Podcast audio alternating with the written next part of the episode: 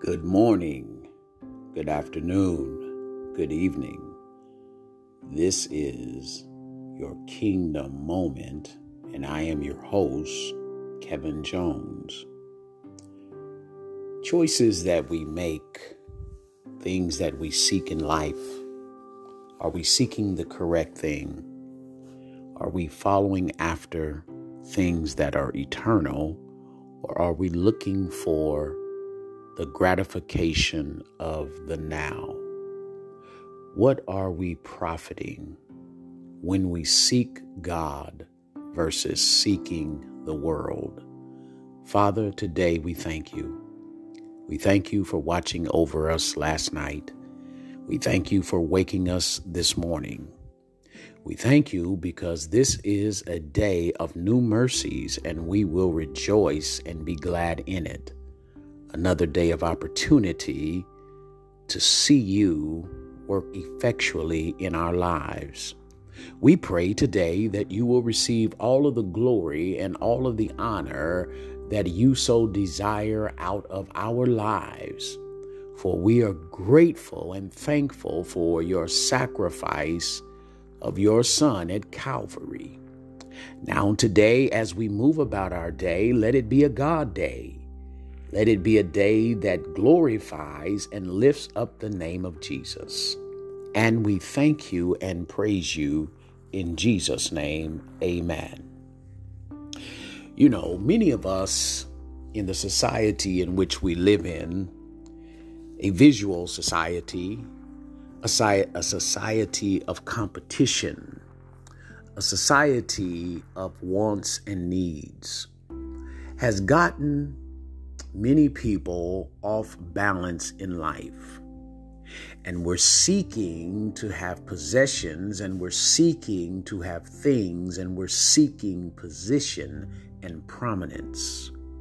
We're seeking all of the things that will make life great here and there's nothing wrong with having those beautiful homes and wonderful cars, money in the bank. But it's how we go about our daily lives to seek those things.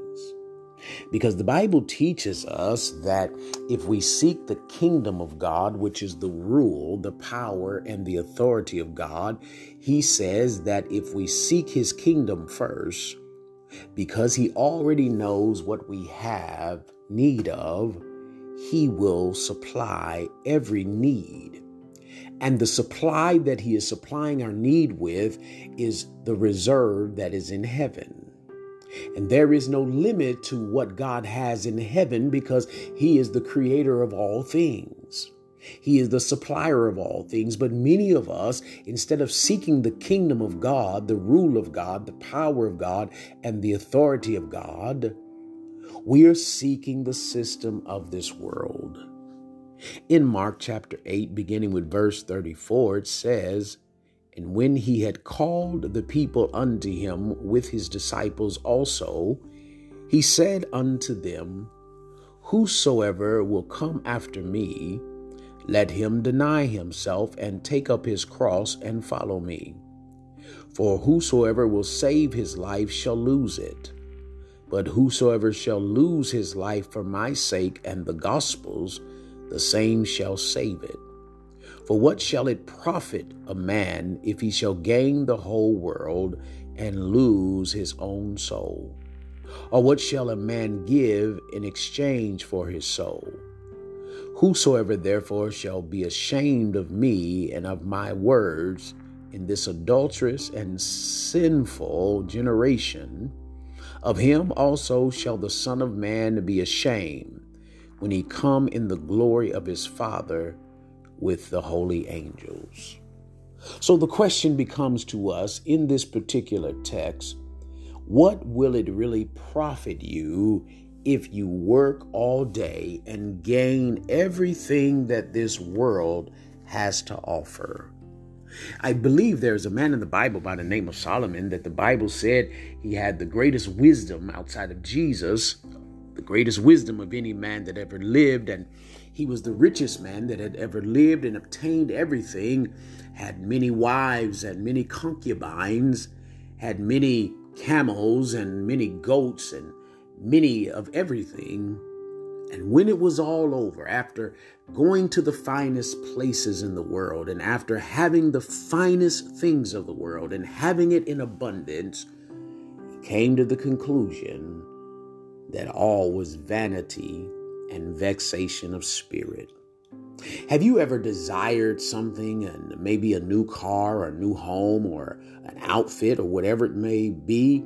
And once you worked and got it and you showed it to everyone that you wanted to see it, it then becomes insignificant.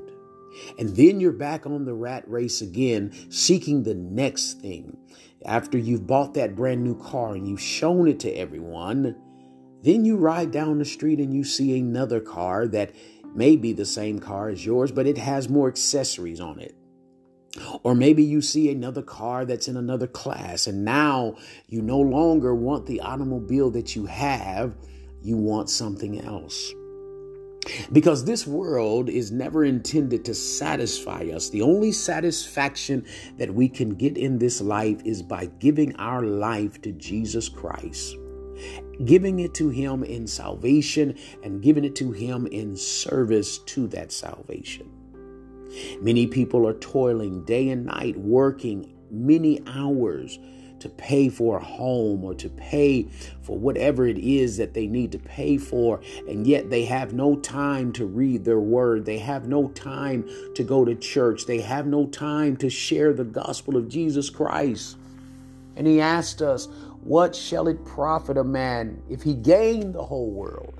If you conquer every continent, if you have all of the money that the world has to offer, all of the fame and all of the power, what does it profit you if you have not invested in that thing that is eternal? You see, things here are temporary. They will be here today, and James said, Your life is nothing more than a vapor. It only appears for a moment.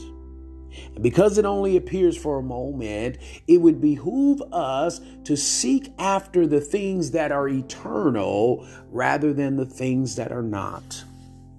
For what shall a man give in exchange for his soul? Once he gains everything in life, will those things be a bargaining chip with God? When you stand before God, will you be able to give God your millions? In exchange for your soul? Will you be able to give God your homes, your cars? Will you be able to give God your clothing in exchange for eternal rest?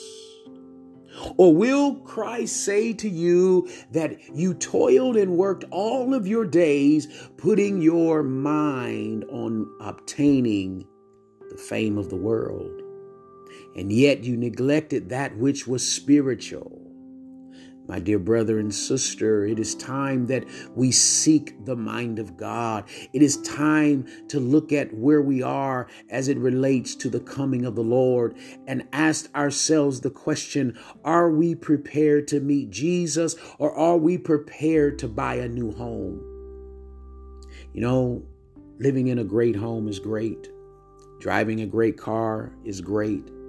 Those are vehicles and tools that God will use for us to be able to bless others in the kingdom. But yet, many receive the blessings of God and they hoard them to themselves. But I'm reminded when the disciples went fishing and their nets break because they had so many fish, they had to call other people around them and say, Hey, come share in the glory of God with us. They didn't try to keep the things that God gave them to themselves. They didn't try to profit for themselves and not bless others. But yet, how many days have we driven past a homeless person who sleeps at night on the concrete outside in all the weather conditions, and we bypass them and we look at them with pity instead of compassion? And we walk past them and go into our air conditioned homes and look into our closets with changes of clothing, look into our refrigerators with multiplicities of food, and yet not be moved with compassion. My brother and sister, what does it profit you to gain this world if you lose Jesus, if you lose your soul? Begin to repent in your heart and begin to seek after the mind of God. Open up the word of God. Bow down upon your knees and worship and praise unto God. Attend your local church. Go to Bible study. Press into the Lord. Do more for God. Do more investment in that thing that is spiritual versus the thing that is carnal. So that at the end, when you stand before God, He will say, Well done, thou good and faithful servant. Father, we repent of all of our sins. We repent, Father, for seeking after the world instead of seeking your kingdom. For you have told us, What does it profit a man to gain the whole world and yet lose his soul? Our desire is not to lose our soul, our desire is to be pleasing in your sight. So we ask that you would cleanse us and wash us of all of our sins today, for we confess before you our inabilities, our frailties, our faults, our sins. And now we're covered under the blood of Jesus Christ. And we thank you and praise you in Jesus' name. God bless you today.